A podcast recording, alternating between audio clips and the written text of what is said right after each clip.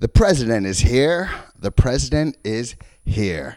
But before I get into that, attention business owners. Would you like me to sing your praises on the pillars of Hammonton? I would love to, and I don't even want you to pay me for it.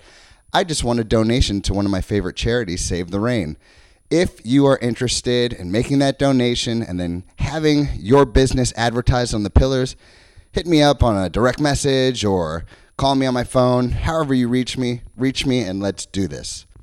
My guest today is Sam Mento. Sam Mento was elected president of the school board. He owns an awesome blueberry farm and he just dropped a ton of knowledge on this episode. I really appreciated him being here and I learned a lot. So please welcome my guest, Sam Mento.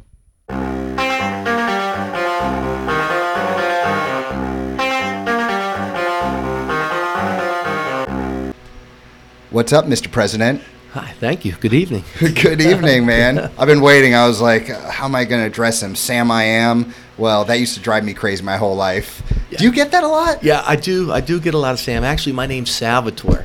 Um, and uh, I've always gone by Sam. And uh, funny story is, uh, actually, I didn't realize my name was Salvatore until probably kindergarten when I was sitting in class and the teacher's going through the, you know, through, through the list of names, Salvatore Mento.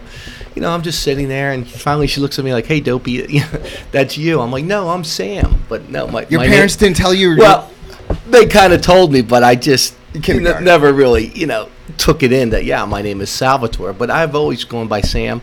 Uh, same for my father, my grandfather. There's a lot of Sams for Salvatores. It's an Italian really? thing. Is that a mix? Like, yeah, it is, and I think a little bit with us is that our initials are Salvatore Anthony Mento, S A M, Sam. So maybe it's that. so Yes, you my- named your son Sam. I name my my son's name is Samuel Thomas. Uh, you know, I'm half Italian, half German, and I married a good Irish girl. Um, and uh, when I looked at him when he was born, I said, "Man, he just doesn't look like a Salvatore."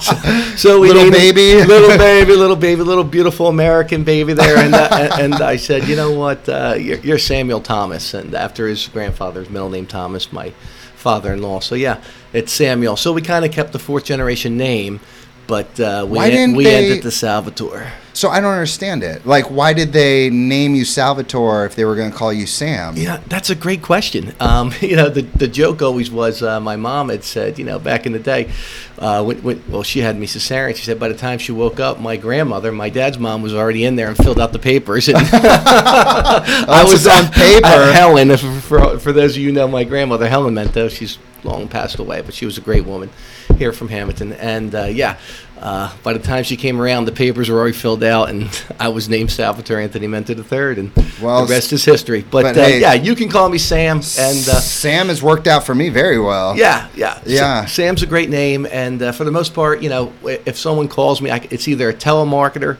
or a college friend who call me Salvatore.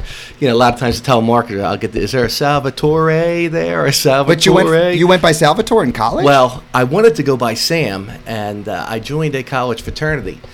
And that first night, they said, "Okay, well, what do you want to be called?" I said, "Oh, I want to be called Sam." And they said, "Okay, Sal."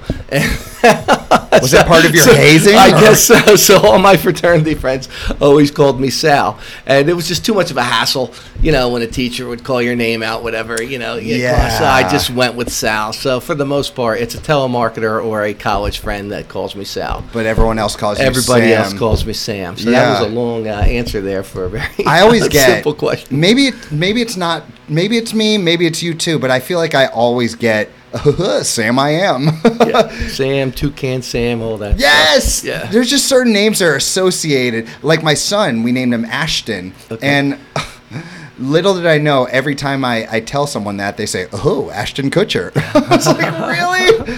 Just because? Name association. Yeah, I guess. I guess. Well, welcome to the podcast, Well, thank man. you. Thanks for having me here. I'm very excited to be here. Yeah. Um, I have some questions about you. Do some big things here in town, sir. Okay, thank you. Yes, I have a, uh very important volunteer job here in town. So it's a volunteer job. It is. It is a volunteer job. Uh, many people don't realize that. That I they, uh, didn't. they ask me, "Well, do you get paid?" No, I don't get paid. Well, then they say, "Well, you, you definitely get health care." Then I said, "No, there's there's no health care either." It's- wow, you're just doing this. It's uh, yeah, all for the kids, all all volunteerism. I mean, um, actually, a school board member is a elected official, but we're actually elected. We're a state elected official, And uh, what we are, we are really part of an advisory board for the school district and um, you know a volunteer advisory board. And you know our, our, our role is you know not to run the school but to be sure that the school is run right. You know and how we do that is through policy that we set as a board um, through you know most importantly I guess picking a superintendent and a business administrator I mean they're your one and two in the district I mean all you know all hires fires money goes through those two and then, you know, thirdly, you know, we, we negotiate contracts with with the uh, with the teachers association. But that is the role of a board member. Uh, Okay. we, we are a volunteer that was a lot board. because I definitely have questions about that because Okay. I've um I come from a private school background. Okay. And and now I own my own place. I've never had to deal with a school board and I was always curious like what work goes into it. First of all, I thought that was a paid position. I had no idea you're volunteering. That's awesome. Yeah, volunteer job. How did sure. that happen? When did you decide? What was the process? And you had to go for. Uh, you got to tell me what it's like to campaign because I would be. I would be so terrified to do Oh, that. yeah, yeah, especially in this day and age. Um, no, well, I was a little involved in partisan politics back in the day.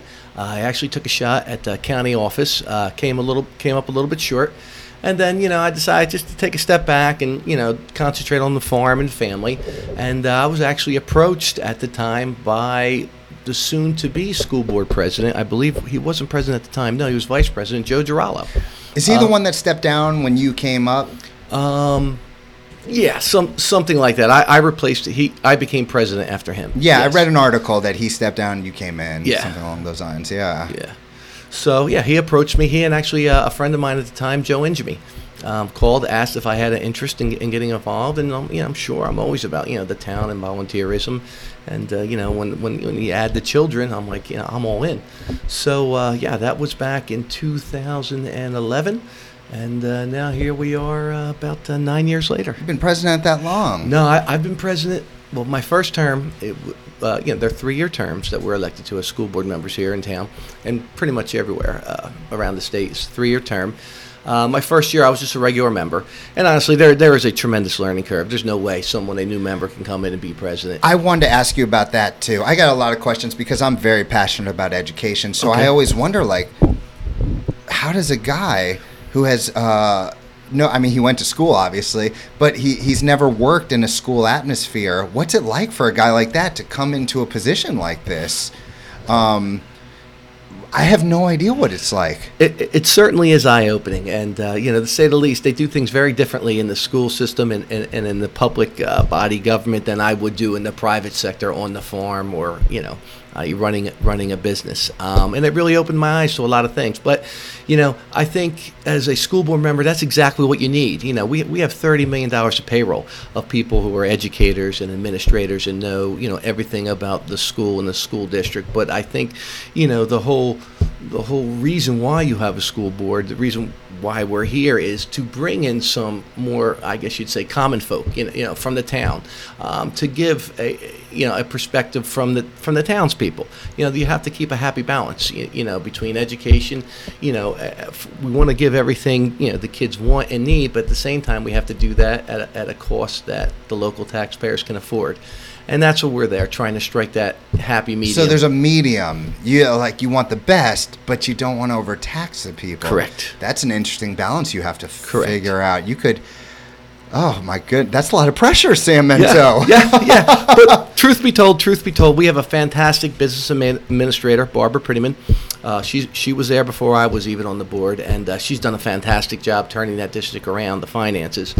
And honestly, I'd say 95% of the budget is reoccurring cost. You, you know, when you're talking about payroll and you know books, Supplies. supplies. Uh, Desks, yeah, uh, desk, uh, bills. fuel, all that stuff, electricity. What's five percent? yeah Just like the random events they you may know, have. Five percent. There might be a little discretionary spending. You know, would you rather have you know this club versus that club, or would you spend some money on this type of so- summer program versus that program? But there's very little discretionary uh, spending. Um, I, I mean, I am happy to say that they have increased our state funding since I've joined the board, so we have a little more uh, of Is a that luxury. because of something you guys have done, or Well, sh- for sure. I mean, well, we, we were in desperate need. I mean, there was a whole funding formula, and I don't want to bore you with all the details, but we were grossly underfunded um, by the state's own accord by some 11 million a year. So you multiply that out by 10 years, you, you, that, that that adds up pretty quick. So you know, we, we did everything we could do just to to hang on to what we had, and there was a time where we had to eliminate some pr- programs and make some cutbacks. I mean we were pushing some 30 kids in the classroom in elementary school, which, you know, uh, you could find a study for either way that it is, you know, it doesn't impact the ch- child's learning experience or it does. But, you know, I, think anyone with a little bit of common sense can, can agree that a smaller class size is better, you know, in the elementary school. So I've- I'm, go ahead. I'm. Uh, no, no. I've always said. I haven't always said. I've been saying this for about six months since I thought about it. Uh, if you're going to change the world, do it through education. And if you could take kids who are in a, in a poor school district, who are what 25 kids to this one teacher, and if you could take those same kids and put it down to like I don't know 12 kids in a classroom who's as passionate as myself, which there are a lot of teachers out there passionate For sure. could you imagine eight hours a day, twelve years, the the change that would happen in the in America if that happened? Yeah, it, it, it would be it would be big. I mean, just the difference between an A level teacher and a C level C level teacher over time. When you compound that out uh, over all the lives and, and all the children they have impacted, I mean, there is such a difference. So yeah, you can reduce that class size. It's it's only going to be better for the kids. Hundred doubt about it. percent.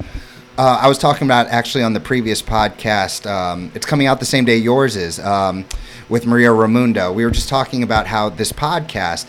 It's really great because the kids get to be listened to. Like I'm sitting in this chair, I listen to them, and then it goes out to 40, 50, 60 people who download it and they listen. Um, yeah, I just feel like the classroom needs to be small enough where the teacher has the ability to listen to each one of those kids so that they feel like they're being heard and feel like they're being noticed and cared for. You can't do that with one teacher and 25 kids. No, it, it's tough, and, and, don't get me wrong. We, we we've had some we have some great teachers, and they've done a fantastic job of what they what we have given them.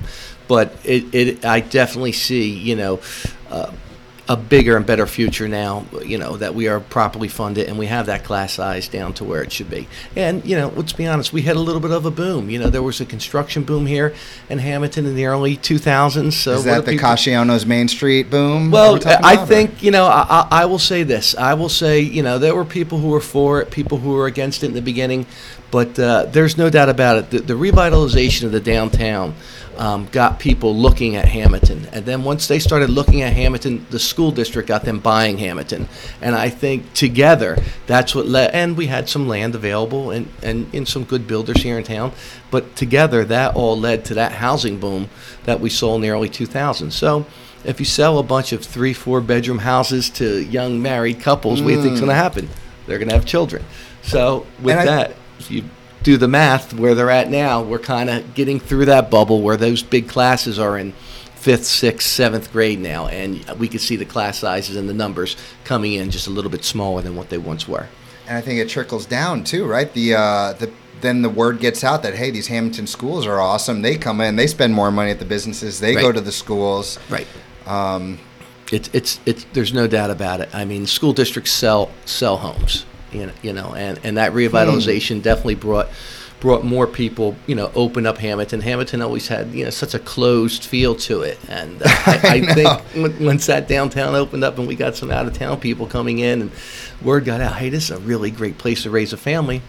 You know, you, you saw that you saw that boom in the early 2000s. I wonder if, for whatever reason, I came here 10 years ago and I came to meet Dina and see this school. I wonder if, if I had seen the Hammonton of that day, if I would have made the same choice to uh, come and stay and raise my family here. Who knows? Who knows? I'll tell you. You know, my wife. Uh, I always joke. You know, um, I, I didn't marry a girl from town. I married a good Irish girl from uh, Drexel Drexel Hill, Pennsylvania. I wanted to uh, freshen up the gene pool here in Hammonton. but uh, you know, when we first got married, I would give her family every direction imaginable to keep to avoid the downtown of Hammonton. And come like maybe 10 years ago or so, or s- a little bit less, at my daughter's uh, first Holy Communion, we walked over from the church to Annata and they were they were just complimenting me on what a beautiful downtown, and I felt so proud. And just that alone tells you how much this this town is is turned around in the last decade or so. Yeah. It's cool. It, it really does take a village, man. And It like, does. I- and all the pieces are connected. It's really cool that what you're doing at the school to help improve over there helps Main Street, and what they do helps improve the schools and um, Right. bring in the numbers. And yeah, it's You fantastic, get that man. perpetual motion going. You know, we feed off each other and you just keep it going. yeah. Uh, well, I- I feel like every guest so far on this podcast has just raved about how much they love this town. Yeah. Um, I love this town. I, am very. Pa- I never thought. I'd, I never. I never thought that I would be so passionate about the place I live. I, I mean, I liked. I loved growing up in St. Louis, Missouri. You know, that was great. But I was a kid. Right. Uh, Florida, I really didn't like. New York City was just like a lot of fun in my 20s. But I'm here, and I'm like, I'm a fan of the town so much so that like I want to volunteer. I want to get people like you to get uh, their message out. Like I want to do whatever I can to like play my part. Right. Uh, Where where did you live before this? And that's where it takes. I, I, I'm born and raised here in Hammonton. so you are yeah. definitely a Hammontonian. Oh, for sure. With the exception of my college years and a couple years when I lived down the beach. Uh, yeah, I, I live right here in town. I actually live in the same house that uh, my great grandparents built. No Uh, way! Yeah, some 90 years ago. Uh, yeah, when they had the house, uh, my grandfather had uh, four brothers. Was it four brothers? Five and three. Yeah, four brothers and uh, three sisters. So they had eight children in that home. And uh, you know, through the years, the house has changed, and there's been some additions and stuff like that. But yeah, my my children now are the fifth generation of uh, the Mento family to be there at the uh, homestead on uh, First Road. Um, yeah, so that's, that's that's a pretty cool thing. That is so cool. yeah. That is so cool. Yeah. And I feel like a lot of times small towns get these stereotypes of like, oh, the same family over and over. Like, and I, I don't know. This is me coming from an outsider. Before, and I hate saying this, but when I start, when I when I thought of small town, I'm doing air quotes, people. Small town, I would think uh, not a high level of uh, intellectuals, and uh, you know maybe a, a few stores that they like, and I don't know. It I didn't expect this where there's so many cool people so many intelligent people working together and more than anything so many people who are fans of the town they live in Oh yeah, yeah, yeah. Hammonton's a special place, and it's contagious. You know, when you when if you move here and you get involved, you're you're going to catch the fever, and you're going to love this town.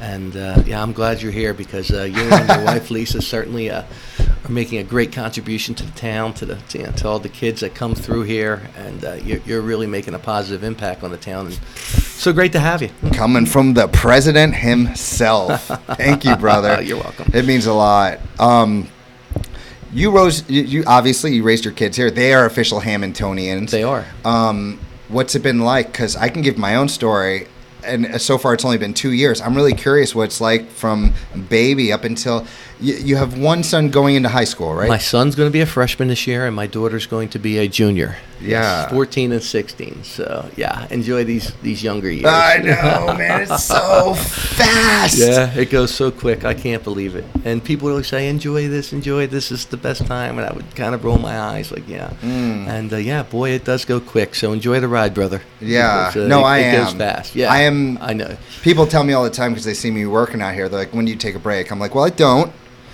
but I'm enjoying every minute of the work." Uh, and when I'm done up out here, I'm up here with my kids. And when I'm not up here with the kids, I'm down here with those kids, and I'm living my best life here. This is what I want to do. Nice. Yeah. Nice. That's great. When he when he came to you and asked you about being school board, like, why why you? That's what I said. Well, why me? You, you know, what do you think? Could I make a contribution? Am I qualified? You know, there are all the things, you know, anyone thinks to themselves before they jump into something. That's a big position. Yeah, yeah. And, and- he assured me, yeah, you know, there would be a lot to learn, but uh, they would teach me. And, uh, you know, I, I jumped in. And uh, that year, actually, uh, I, my first year, I ran unopposed. It was myself, Joe Girallo, and Manny Bermudez. Okay. And, uh, yeah, we we had a good run. We had, we had a good run in the beginning. Did you even, since you were unopposed, did you even like campaign? What, like, what did you do?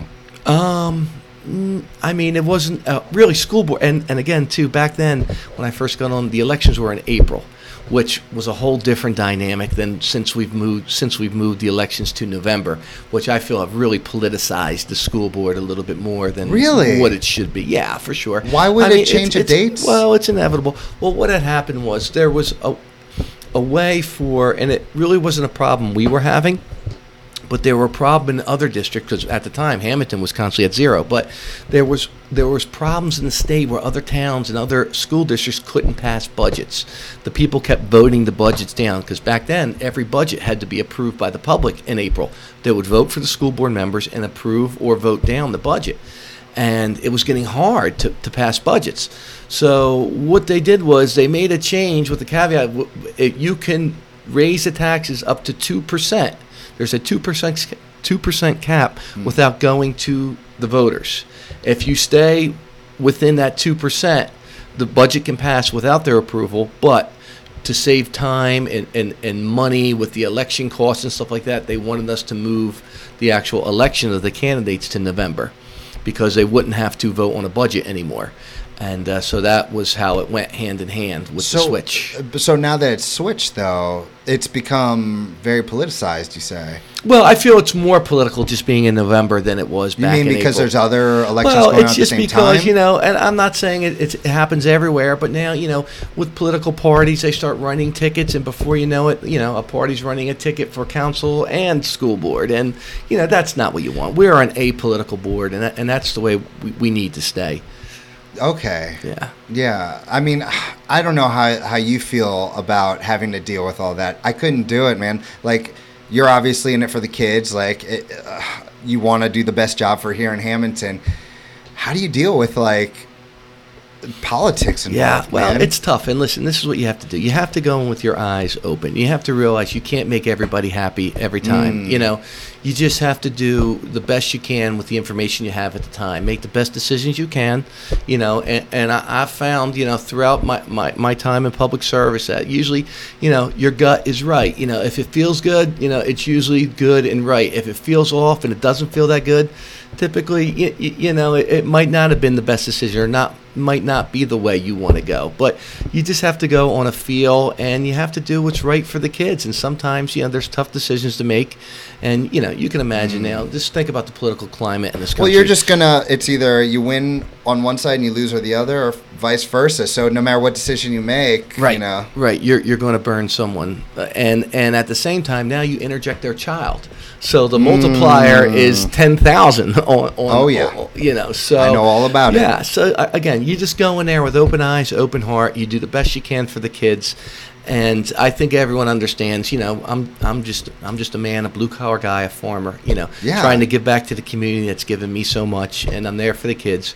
Just volunteering. Make, yeah, volunteering for the kids, trying to you know make the best decisions and do and give them everything they need to have that first class education that the taxpayers can afford. So over your was it eight years now? Seven years? Eight eight years. Eight, eight years. a piece. Yeah.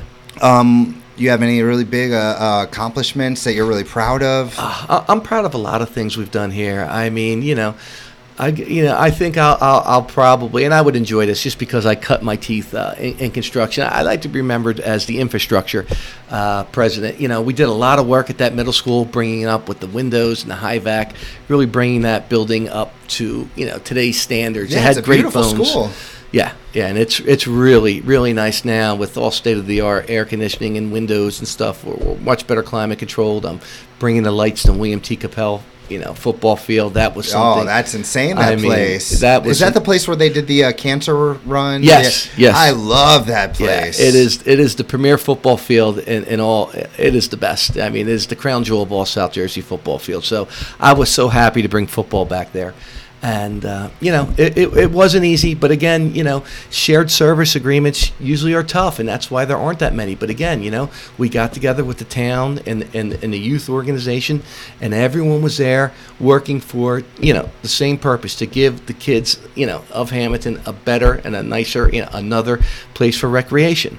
And uh, so you know we all came together after everyone you know you know it was just a lot of you know it's a push and pull and it's it's politics it's a negotiation and uh, you know do it. finally you know we all came to agreement and and the lights are there and it's it's a fantastic uh, facility and I'm so happy to have football back in William T. Capel I mean that was something that was really great again um, so many other things was just lobbying our legislators we hosted a roundtable for our senators and I think that's that really led to some of the additional funding that we received. I mean, Nice. many districts saw cuts, and, and because we were grossly underfunded, I felt in my heart there was no way they would cut us. I just didn't know if we were going to get funded properly, but it seems like we're on the way to full full funding, which is big. So we're able to bring bring back some programs. We can do some STEAM and STEM after school. Uh, we started a volleyball program. Um, we brought back the golf team, which you know that was one of the things that really bothered me so much. We were the only Group through school, and I, I think the entire state that didn't have a golf team. You a And, golfer? uh, I did play golf. Yeah, I played golf in high school. I, I picked it up a little bit more now. Uh, my son's been playing, and it's a great sport. It's a life skill. So we brought back the golf team. Uh, it's the only um, co-ed sport there is in high school. Huh. You know, so we brought that back. That was fantastic. Uh, like I said, the volleyball team starting. We're doing some other good things with uh, additional AP classes that we're offering. We're offering some college courses now, so kids can start. Really? Yeah, so kids- College courses? Yeah, so kids can start school with a couple college credits, which you know, for mom and dad, that all adds up. you No every, doubt every course about adds that. up. Um, so what about the future, man? What, what are you guys looking to do now? Are, are things I I can say from my own experience with my son going to kindergarten last year, like he had, I, I couldn't have asked for a better year. Great. I mean, coming from a teacher who's so passionate and sometimes critical because of how passionate I am, I could, I seriously, I can't think of a single thing I'd, I want more. Like it, he had such a great year. Shout out to Miss Aloisio. Uh, Okay. She was amazing. One of our best. Yeah, One of our amazing. I, I want her on this show. We'll see about that. I, sh- we'll see. She ignored my message. Maybe uh, she'll get back to me. Miss Aloisio, we If got you're listening. yeah, you're definitely listening, right? I got to get you on here. Um, but yeah, did, did we get that answer? Uh, what is the future? What, what, Well, the future. I mean, for, as as a board, you know, I would say let's just keep it going. We have a good thing going right now. We're getting properly funded. Uh, we have some projects in the pipeline. Um, we have a big solar uh, project coming in now. Again, that's been going on for a year of negotiations with our lawyers and, and consultants and engineers. But we're very close to uh, fi- you know, finalizing that deal, which is going to save us, you know, over a million dollars over the duration of the uh, of the deal over the 15-year contract. So we have that coming up, and you know, we, we there's always room for improvement. You know, there's always room for improvement. Um, you know, we have a strong superintendent who's in there now. She's entering her third year, Miss Robin Kecko, doing a fine job. Like I said, we already have in place a, uh fantastic uh, business administrator in Barbara Prettyman.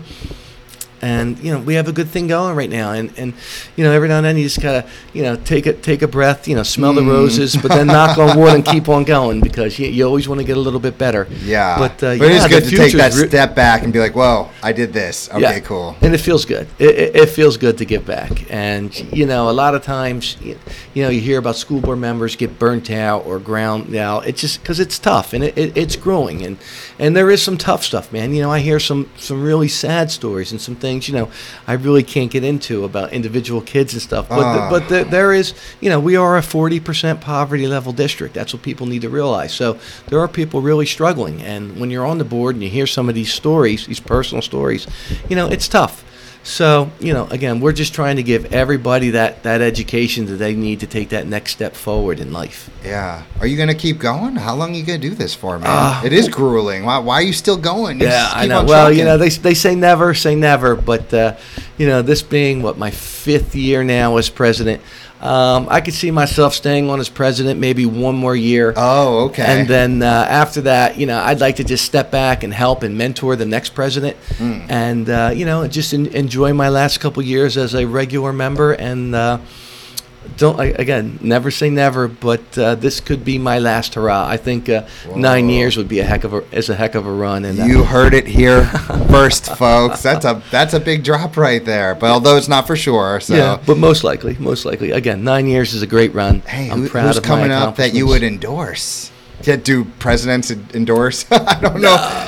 I mean, I, I just want to endorse someone whose heart is true and who's in it for the right reasons. You know, Yeah. that's that that's what we need here, because you know it, it, you have to be careful sometimes because when you have a real good thing going, you know, boards become you know you know almost you know self-inflicting wounds to, towards one another. When you don't have a real crisis or a problem to take on, before you know it, you start creating them amongst yourselves. So you, you have to avoid that in the good times. If. I was president, and no, I'm not running for president, I would make sure that never had. There's no place for that in Right. education. Right. Here at Reed Preschool in Camp Tuscaloosa, like of course, you know, uh, things happen between coworkers and whatever, but this is uh, Kathy. Shout out to your wife, Kathy, the Irish Kathy. That's it. Yeah. Great girl, my Irish girl. Amazing. She's fantastic substitute teacher here at Reed Preschool. She could tell you, man. It's everyone is happy to be here. Everyone is working together for the kids. Yeah. Same thing with Camp Tuscaloosa, man. It's like I don't have to ask the counselors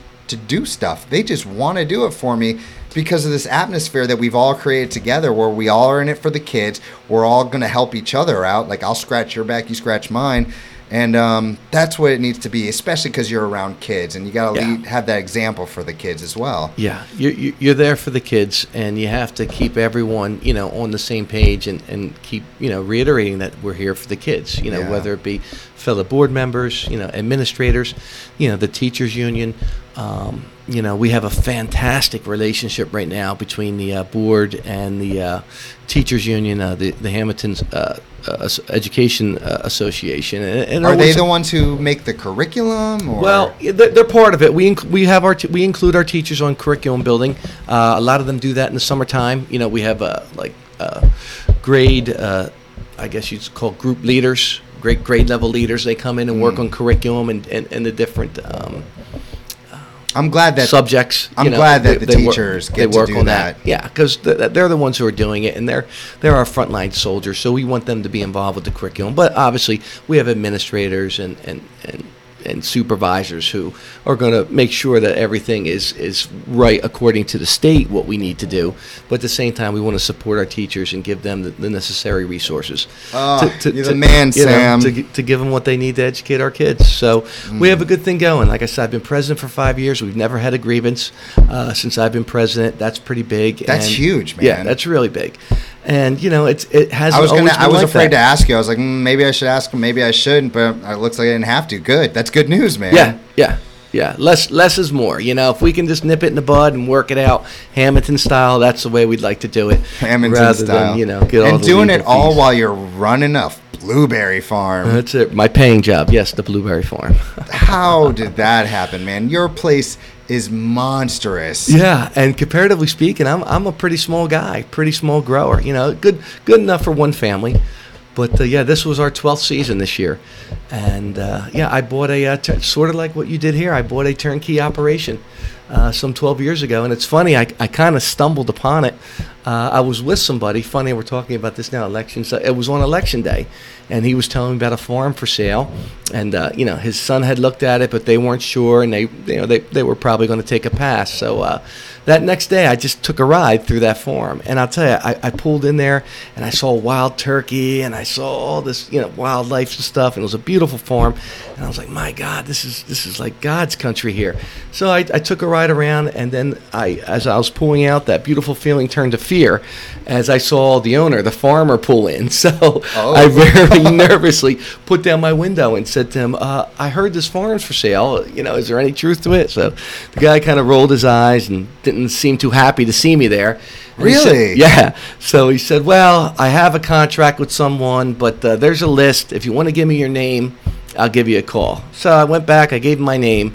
And that was in November, and I didn't think anything of it. Uh, come February, my phone rang, and it was a number that looked kind of familiar. And uh, it was the owner of the farm, and he said, "Hey Sam, I, I'm calling. I, I told you I'd call. I wish I wasn't calling you." He said, "And, and the farm was already sold, but if you're still interested, the farm's still available." So we met the next day at 7 a.m. Uh, he gave me a tour. You know, I went back. I, I talked about it with my family, and uh, a few months later, uh, we we took the plunge. Uh, That's you know, so scary. yeah, like I bought the farm, but uh, I'm still alive, so to speak. so to speak you know. Wow. oh my! Did you know anything about? I knew a little bit. Again, we're we're- this is the blueberry capital of the world, and I had a little bit of farm experience as a kid, and everyone around me was on a farm. So, you know, it's it's you know it's not simple by any means, but it, it was something I felt I'd be able to handle and learn. And I have to give all the credit to uh, the man who sold it to me, Frank Jacobs. He did stay on board, and he mentored me, and he went above and beyond what he had to do to make sure I had a good handle on uh, what it, what I needed to do to keep that form. And hold going. that thought. Uh, we're gonna take a quick break, Sure. um, and we'll go back because I am. It blows my mind the stuff that you must have. I mean, it, first of all, I'm gonna save it for later. I just Okay. I, I went to your place once, and I was wowed. we'll talk about it in a second. Thanks. People, people who want to get in shape and just don't know what to do. Two words Alec Zab. Alec Zab is my martial arts trainer. He trains at Razor's Edge, but that's not all he does. He does personal training. If you listen to the Camp Tuscaloosa podcast and you listen to the episode titled uh, A Warrior Named Zab, you will find out all about him. He's the kind of guy that you'll walk into his gym. He's going to make you feel comfortable. You're not going to have to worry about other people looking at you. He'll come up with a meal plan and he's going to train you in the way that is right for you. If you don't believe me, check out his Facebook page, check out his Instagram. He has so many success stories. I cannot promote him enough. He donated to Save the Rain boom that shows you what kind of person he is and that's why i'm doing this for him right now um, alec zab if you want any information on him please hit me up. He's my trainer he's my son's trainer and he will get you in shape. Shout out to you alec zab all right so what goes into this man? It i mean people ask me that all the time about the school. I, and, and i could talk about that.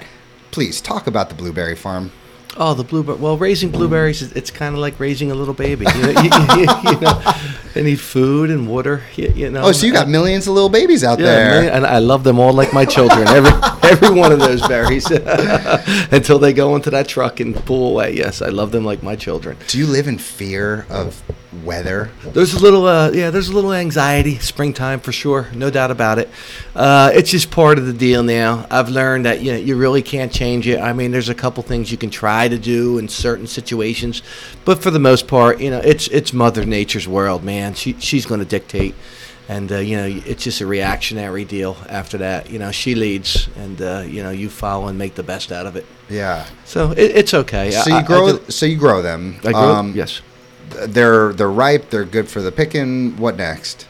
Um, well, what we do, we have two varieties uh, mainly. I do have a third variety, but not that many. But the two thoroughbreds are a lot of people don't realize there's different varieties of, of blueberries. Yeah. And, uh, they don't sell them like apples, like Granny Smith or Wine Sapper, and they don't educate the consumer. Do they just, like, mix and match, Blueberries, or- yeah. For the most part, blueberries. Now I have some consumers.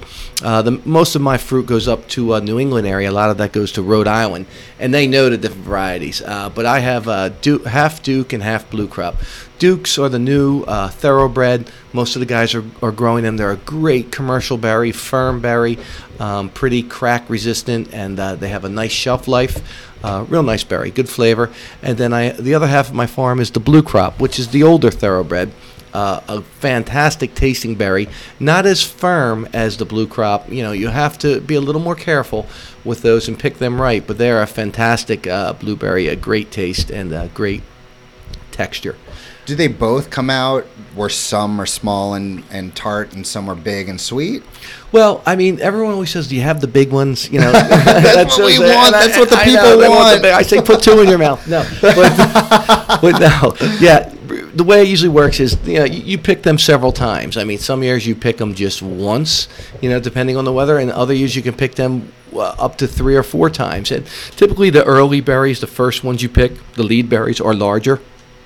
And then as the season goes on, the size moderates, and they become like a, a, a medium size, you know, overall, you know, during the, the big volume. But that first picking's pretty large, and I, I, you know, there are some different varieties now. Like what I had talked about there were, were what you would call the high bush. They're the real blueberries, what I like to call them. There are other varieties that they have down south.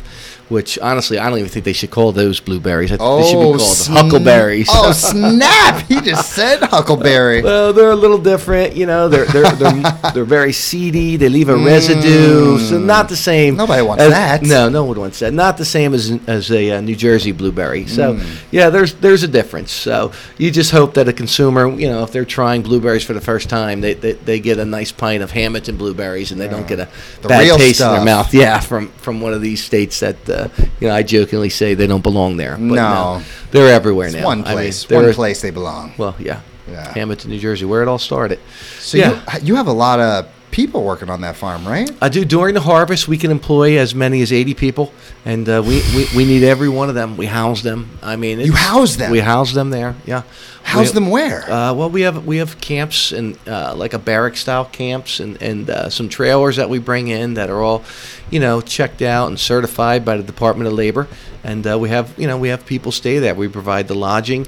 Uh, we have a cafeteria there and a cook who uh, cooks for the men and women and uh, provides them very reasonable like costs like for a meal plan of maybe like sixty dollars. These guys are eating, you know, a little coffee and you know, something light in the morning, then a, you know, a hearty lunch and dinner. So it, it's a good deal for them, and uh, they make some great food, and the smells are, are, are terrific coming out of that Ah. uh, kitchen every day. Boy, I eat Mexican all summer. Yeah, it's fantastic. Some home cooked Mexican. Oh yeah, oh yeah, no Delicious. doubt. Do you get to develop like relationships with these? Oh yeah, I, I have a group uh, who now now that the harvest is, is over, uh, the majority of the men have moved on to other places. You know, they, they are truly migrant workers. They follow the crop. I'll give you uh, I'll just give you the rundown of, of, my workers how like a typical year would go for them. You know, so say starting in Hammonton, you know they're here picking our blueberries in June, July. Um, after they finish up at my farm, the vast some some of them continue up to Michigan and, and pick blueberries, but in my farm in particular, the vast majority of them go to the North Carolina Virginia border, and they start working on the farm and they start harvesting. Um, um, pumpkins and, and corn stalks uh, for, for the Halloween uh, uh, ornamentals. And then they stay there and they harvest pine saplings and they make Christmas ornamentals, wreaths and stuff like that. So they'll work there until early December. You know, by then you have to pretty much be wrapped up with all your Christmas stuff. And then once they finished there in December, they would head back to Florida. They would work in the citrus groves, do grapefruit and, and oranges all winter long, and then typically go into tomatoes, you know, in, in early spring. And then they would begin to work their way back up the coast, you know, first in, in Georgia, then Carolina, picking the berries, then, is then there Hammonton. is there a place they call home? Um, pretty much where they hang their hat.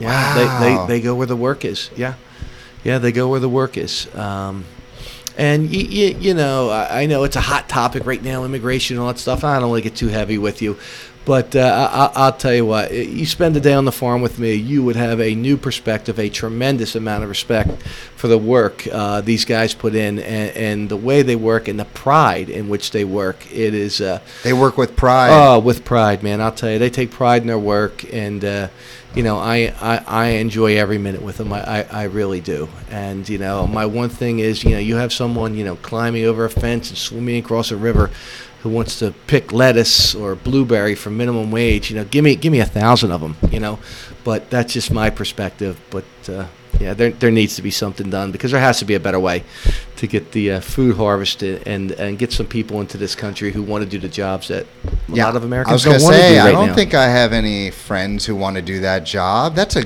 that's a really hard job. Yeah, it, it's tough. It's you know they toil in those fields. It's hot out there. Uh, no, I will say uh, I've been very very lucky that uh, in my packing house I, I've always filled it with high school students.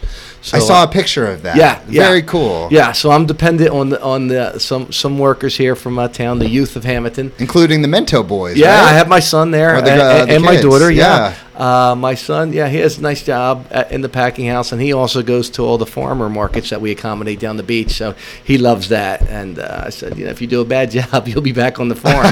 so he's sure to do a nice job every time he goes to the beach selling the blueberries. But uh, Good, you're having your kids. yeah, it's, learn it's this nice. work ethic. Yeah, it's nice. It's nice to have them around me. You, you know, Mm. anymore. You, you know, like we talked about, time goes so fast. You know, how many more years do I have them? You know, in my life every day. So I, I really am blessed, and it is a pleasure to be able to have them, along with my wife, who I affectionately call Inspector Inspector Number Twelve. Kathy is the best. I'll tell you, she watches every pint of blueberries that goes by on that She line. does. She watches everyone. I'm telling you. And if she wouldn't buy it as, as a consumer, we're, we're not going to pack it, and, and that's that's her standard, and uh, that's why I'm proud to say, in some 12 years, you know, we, we we've never had a rejection, or or Never? never had a rejection, or any type of food quality issue because you know again we're a small farm. You know I'm on it in the field, and my wife is really on it in the packing house. What do you call her? Inspector number. Inspector number twelve? Uh, ins- shout out to you once again, Inspector 12. number twelve. I love that. I think that's the old Hanes commercials, right? It's probably Inspector number twelve or one of those. I'm gonna have to YouTube it. the Loom or something like that. Inspector number twelve. I'm gonna look, but that's Yeah, no. that's- Miss Ca- Kathy's taking that. That's I, Kathy. It's it's a compliment. Believe me, I tell you, she's the best. She is you the know, best. I've- on the I know too, man. I see the way she is at school, and she's always bringing her positivity, and it's really nice, man. Yeah. Very cool. I, I don't know if I could. Is she just literally looking at one after another? Yeah, after she another? watches them go by. Occasionally, there'll be a smash berry that might have gotten mushed in, in the uh, in, in the filler, or or the lid would close and catch one, and it won't look good. Or she'll see a stem, and uh, she has a stem fetish. She cannot. She doesn't. she doesn't. She doesn't like the stems in the package. So she'll pull it off, and you know, then she'll holler up there to the people on the line, "Hey, watch the stems."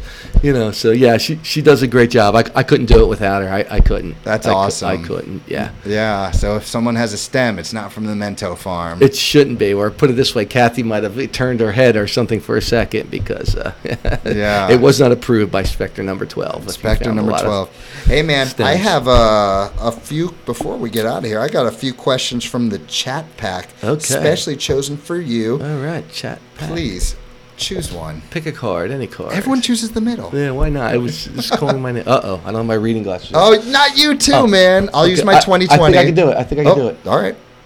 You can what do this. would your dr- what would your dream home look like? Be as descriptive as possible. Hmm. My dream home. Well, I guess you know the right answer is to say just take a ride down 629 North First Road and, and and look through my front windows and you would see if- the dream home if- there with my wife and children for sure. Yeah, I was thinking, yeah, I shouldn't have picked that question. Thinking about when I drove up there, seeing the life you live is pretty rad. Why don't we go for a different question? Okay. Yeah, no, good answer to that. Okay. Let's go for one that maybe There we go. Okay. more words on that one. Can you do it? Yeah, they're really small. were you told that you could watch if if you were told you could watch only one television show a week for the next 12 months, which show would you choose to watch? And I need to know this because uh, the season of The Bachelorette just ended. Okay. Yeah, I did watch that a little bit. and I'll be honest, I'm not a big TV guy. Uh, one show I do watch, eh, I have watched every season of is Survivor. Uh, Wait a minute. I love Wait, that show. Survivor from like 1990? Like it's still going. Yeah. no way. Oh yeah, and I, I've called everyone. It's funny, and it was 1999, the year we got married. It started. I remember I was at work, and I heard on the radio, oh, everyone, you know, about this show, and I came home and told my, you know, my Guys my, eating my new rats. bride, you know, hey, we have to watch this, and uh, we watched it, and boy, we were hooked. So that's one of my favorite shows to watch. But I don't know, I would choose that for this particular question. Um, I think I'd want something uh, a little bit funny. I, I'd have to go with. Uh, would Would you count the Three Stooges clips as a TV show? Really? You would go with Three Stooges? Yeah, I'm a I'm a big Stooge fan. I grew up on some Stooges. I'm a I'm a big Stooge fan. Which one's your favorite? Uh, uh I like the uh, Women's Hater Club, which is which is a good one, and uh, No, no, no. Which which of the Oh, Three oh, oh, Stooges? oh, which- Moeller. which which Stooge? Yeah. Uh, well, you know, Moe's the leader, but everyone has a uh, has a a, sweet spot in their heart for Curly. Of I mean, course, yeah, man. I mean, he's he's Of the OG. He's the original. Yeah. But he left, right? Or he yeah, he had a, or- he had a stroke or something early on, and then they brought in Shemp. uh, Shemp, who uh, wasn't bad either. You know. Yeah, but that's a tough one to replace. And listen, Larry is so underrated. I'll tell you, he he. Uh, I always felt that way. I always felt that way. he brought a lot. He brought a lot to the to the to the show. He Yes. did. He did. He did. Yes, he was like the glue to hold it together. I even remember playing the NES when I was like 10 years old. There was a Three Stooges video game, and Larry became my favorite. Yes. Wait, Larry, right? He's the curly haired one? Larry. Yes. Yeah. Yeah. I'm glad there's another Larry fan out there. Yeah, yeah, I like like like I like them all. But The Stooges is a great show. Uh, if it were my son answering, he'd say The Office. That's his Oh. favorite show by far. Good answer, Sam. Yeah. Um, the Office is, not, is is a good one, and you know I, I like the old school Seinfelds and, Of course. and stuff like that. That's I always a go-to, you know, right? yeah, it's the go-to. That's kind of how we got our humor, I think, growing up in that that Yeah. time in my early twenties and stuff. Are you, know a I Curb mean? Your Enthusiasm fan too? Oh. Curb Your Enthusiasm? Um, I've Not really. No. Like I said, I don't watch much television, but uh, I, I, I've, I've seen that show a few times. Not your It- thing? It's, it's, it's it's good. I just don't have time to watch a lot of television. I have to get into this uh, whole DVR and Netflix and all that stuff thing. I just, you know, my kid, it blows their mind. They're like, "Why you you don't do anything all winter and you don't even you know turn the Netflix on or anything?" I'm like, "Nah, I'd rather just read the paper or something." But yeah, Uh. yeah, there's a. Um, there's a lot of good shows, you know. And I'm I'm a sports guy too. I would rather watch the Phils. Football? Yeah, Phils, baseball, football. I think football, baseball in that order. Then hockey, basketball would be my if you're you know going down the professional sport list. Yeah, I feel like now that I'm living in Hammonton, I absolutely need to get into football. yeah. Yeah. Football, fo- you know, football teaches you some life lessons. I'll tell you, I, I learned lessons on the gridiron when I was when I was a kid that I, I still apply to life every day. What position today. you play? Uh, I played end, uh, defensive end, and offensive end. You know, back then it wasn't like like today. It was well, actually, our, it is kind of like it is today. It's three yards and a cloud of dust. You know, you know the type of offense we run in town. And yeah, I played offensive end and defensive end. Um, You miss I was, I was always a good team player. You know, I wasn't a superstar or anything, but I enjoyed the camaraderie and, and, and, and the friendships and my friends. Yeah, sure. I mean, you know, and I'm sure the tales grow. But, you know, when I think back now, you know, uh, even just thinking back to the practices and stuff with my buddies, hanging out, talking to them, yeah, that was that was a great time in my life. It, it really was. And That you know, camaraderie. yeah, and you don't realize it at the time. Just being Mm. able to physically do that, now, you, you know, is something that maybe I miss. Maybe I miss youth. I, I don't know, but that is something. Yeah, for sure. I, I would I would love to be able to uh, put the uniform on again and uh, Come train with play, me, bro. Play a few snaps. We'll, we'll make the I'm comeback, thinking about it. I'm pushing 50. I'm going to make another run at Are it. Are you pushing 50? Yeah, 48. I'm to be 48. You got time. You Yeah. got time. Yeah, Yeah. you can make a comeback. Yeah, so uh, yeah, I'm gonna do, hit, hit the weights in the off season. Maybe I'll need. I need a little. Uh, That's all you Training. need. Yeah. That it, it- for me, it's like if I spend two or three months without working out, I'm like, oh my gosh, I'm definitely feeling older. But then as soon as I start training hard again, I'm like, Psh, you're let's back. do this. I'm Yeah, back. Yeah. all the feel goods are pumping and You stuff, still yeah. have the muscle memory in there, brother. Yeah, I'm okay. I'm okay. I was blessed with some good genes, but uh, definitely not the man I once was. You know. but, Yeah. uh, if I uh, if I can uh, hit the gym from time to time, I, I like to keep keep in shape a Right little on. better. Kathy works out, right? Kath, Kathy's a walker. You see her. You'll often see her walking through the uh, cemetery. You know, she walks around. She's the one with the pink weights in her hand. Oh, You'll I see- believe I've seen her then. Yeah. Does she wear a cap when she does it? Usually Uh, has a hat on. She's incognito. Oh my gosh. I'm going to honk and yell out next time. yeah, yeah, she's over there with a couple of her friends, whoever she can recruit in the morning. Uh, it, that's more of a fall and winter thing after after the kids go to school. Yeah. But uh, yeah, yeah, Kathy's into physical fitness, and, and you know she does a nice job. We we try to eat, you know, healthy and stuff hard in like this that. town, you, man. you Some good you food. Uh, there's some good food, but it doesn't necessarily mean it's bad for you. No, that's know. also true. Yeah. It's all true. Choices. Yeah. Hey, man, do you have time for one more? Sure. All Yeah, right, man. yeah, Three to choose from, only one. dun, dun. I could I'm not going to take the middle one. There you go. Oh, the first time making history That's here. it. Okay. Uh-oh. If you were writing an autobiography, what would be the book title besides your name? Ooh, that's a good one for you, Sam Mento. Wow. All the stuff you do. I hope to think there's more to come, but uh, yeah. for sure, but autobiography thus far. I would, yeah, thus far, my life thus far, or uh, Blueberry. Uh, geez, I don't know. I, I would say uh, I bought the farm, but I'm still here. I bought the farm, but I'm still here. That's it. That's better than my title. I came up with Principal Blueberry. So that was good too. Oh, That thank was- you. That was good too. All right. Yeah, I guess so. I, I don't, you know, I, I've never been one to put, you know, much thought or time into talking about, you know, what I've done or my accomplishments. I've always been just a person who, you know, sees something that needs to be done, and I'm just willing to jump in there and lend a hand. You know. So doing something like this is a bit unusual for you, huh? Yeah, this this is different, but uh, I'll, be honest with you, it wasn't as difficult as I thought it would be. I, like I had said, I was pretty nervous coming in, and you know, I, I think it's the case for a lot of people. You, you just don't feel that comfortable just talking about yourself. I've never been one to get real Joe politician or you know, you know, you know, put the hat on. I did this for you or vote for me. You, you know, it's just not I'm my glad you're- style. I'm glad you're not like that. You know, I just I just do my thing. You know, I work. I work behind the scenes, and then I get my job done, just like I get my job done at the farm, as as efficiently as you know, as quickly and as good as I possibly can, and I move on to the next task. Sam And, uh, Mento getting the job done. it. Hey, man, right. anyone you want to give a shout out to who might listen to this? Uh, just to uh, again for the third time, my beautiful wife Kathy and uh, my, my my son Sammy, who had a great round of golf today. Congratulations! And he also got uh, an uh, academic achievement award, right? He did. He did get an academic excellence award, which uh, puts him at the top, you know, one or two percent in his class. Boom. Yeah, right now my daughter's uh, right there, tops of her class. You know, it's all within a hundredth of a point, but she's top one, two, or three, depending on which way the wind blows that day. So Yeah. she, she's up there. They're they're really overachievers in the classroom. And of course, I have to shout out to uh, the, the, some uh, my dog, a, a new dog that we just got. I- I'm gonna be honest with you. And I, it sounds, He's gonna I be can't- listening to I this? can't believe I can't believe I'm saying this, uh, but uh, yeah, we did get a little dog in December, and I, I have to tell you that little dog has touched my heart. What she kind of dog really has. Uh, she is what they call it's technically a mutt, but uh, they call her a mini golden doodle. I've so heard of those. she's a mix. Uh, you know, she has a lot of lab in her because she loves the water, but uh, she has that non-shedding. Uh, uh, Hair, which is oh. nice. Yeah, so you have to So get it nice. groomed every now and then. But I mean, I, I, I wish I could say I wasn't shedding as much as her.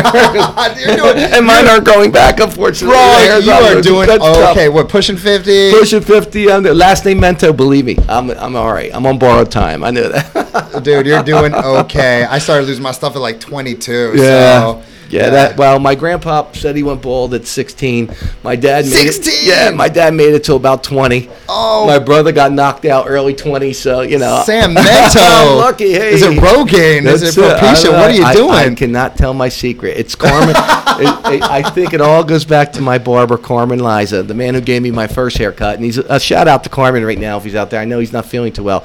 He's been in the hospital, but Carmen gave me my first haircut when uh, some 46, 47 years ago, and I think he rubbed some special sauce on my head, and he's and he's been doing it ever since. I've been a, I've been a loyal customer to him. Is it too late for me, or can I get some of Carmen's sauce for my head? Or I don't know. I don't know. There's there's a Carmela in town. Carmen's kind of retired now, but Okay. uh, she might have the sauce for you. I'll talk to her. Yeah, there's there's always. You know what, always- man? I'm at the point now. Just shave it. For It's me. okay. You know, and and unfortunately, that's what you. It, I think you know, and I often say to myself, "Oh, it would have been easier just getting knocked out w- rather than that just Ah, that the slow." drip. you know, every day you look at your pillow. What's going on here? You know, you I take know a you. shower. Oh, for my me, you know what the worst was for me when I'd walk into a store and look up at that TV that the security cameras The and see top a big down? Oh, fat it's a bad angle. Bad angle, yeah. And the lighting is Yeah. right on it. Yeah, I'm like, oh my that's- god. That's tough. So, although there's just a very few, I, I do start to, I am starting to see some grays, and actually I celebrate the grays because they, they they always say if they're gray they stay. So hopefully. Hmm. Oh, is that what they say? I- that's what- that's what my well my great uncle told, and it's funny. It, my grandmom's brother, he went out to California. He was my uncle Junior. He was really my great uncle, but I I had a pretty decent relationship with him. I went out there and saw him one year with my dad, in Pasadena uh, for a Super Bowl. We hung out a little bit, and he pulled me aside, and uh, he still had hair. And he said to me, he goes, hey, he goes, don't wear hats. And he was, and I remember it like yesterday. I was like 20, and he was so serious. I'm like, what? He said, don't wear hats. He said, it's bad for your hair. He said, never wear hats. He said, you, you need your hair, your hair to breathe. He said, don't wear, if it's freezing cold, he said, that's one thing. But otherwise, he said, don't wear hats because it, it knocks your hairs out. And I, I said, okay, Uncle Junior. And ever You don't wear then, hats. I, I've really never worn baseball caps. Yeah, here you are, Of, of a terrible bald guy right across the table wearing a hat. yeah, so that that was that was his tip. But uh, no, back to the shout out. Like I said, yeah, my wife, family, our, our little dog Ginger, who who did really touch my heart when uh, uh, we got her in December. I, I was surprised. I had well, I will say this: before her, I had a dog for some 15 years, uh, Shady, and uh, I mourned. It was like seven years, you know, before we got another dog. I, I put in the time. I, I think I wore black for two years. I'll tell you, she was such a It's great dog. so hard, Uh, man. and, and it's and you almost feel funny saying it, but they really do. You you, you get attached to them. So I said never again, never again. That's what I'm And saying right now. but You'll, well, your kids are a little young. Wait till they get a little older, then they they can they can take care of it a little better. The dog. maybe they Yeah. say they will. They say they will. Yeah. Well, we broke them. We started with uh, you know fish, and then we actually had some chickens. You know, I was I was working them Oh. up because I was trying to avoid having an animal in my house. Uh, you know, because our other dog had always stayed outside, and that's just the way it was. You know, when I was a kid, like you had a dog, but the dog stayed outside. Either you had a pen or you had a big tree. You know, that it stayed under with a dog house. You know, and that's just the way it was. Now it's a different world any animals come inside. So I was a little apprehensive about that. But I'll tell you, like I said, this this little dog has How big is a has, miniature? has touched my heart. She they'll they'll get about thirty pounds, and she's in the upper 20s now. Great little dog, smart. I'm telling you, it's almost like she, she wants to talk to you. And, you know, I never thought, you know, I would be talking and gushing over a dog again. But I'll tell you, she is a great little dog. And uh, if you wanted to see her, you can go check out The Life of Ginger on Instagram. Oh, she has her Instagram page. G-Do. Her na- well, her name's Ginger Doodle, but we call her G-Do is her name. So yeah, the life of Ginger on Instagram. You can you can see our dog and uh, Plugging uh, the life of Ginger Yeah, right on. yeah. And you know what? There's a lot of people listening to this who are thinking, no, I get it, Sam. I love my dog too. yeah, so Yeah. yeah. we have a dog. So that was our big uh, our big thing this year. Right yeah, on. li- life is good, man. Thanks for having me. You know, you're, do- you're doing real good, real good stuff here. You know, again, like I said, you're such an asset to the town. Aw, man. Uh, we love having you here. Not as if I'm the spokesman for everybody, but Uh, coming know, from you, it I- means a I- lot. I see what you're doing here, and uh, man, thanks, thanks for all you do. And, My uh, pleasure, and thank you for coming here, man. That was fun, and um, I'm glad you had a good time in the end, for Real sure. nice. Thank, thanks for having me. All right, brother. Thanks, Hammonton. Good night. Goodbye, people.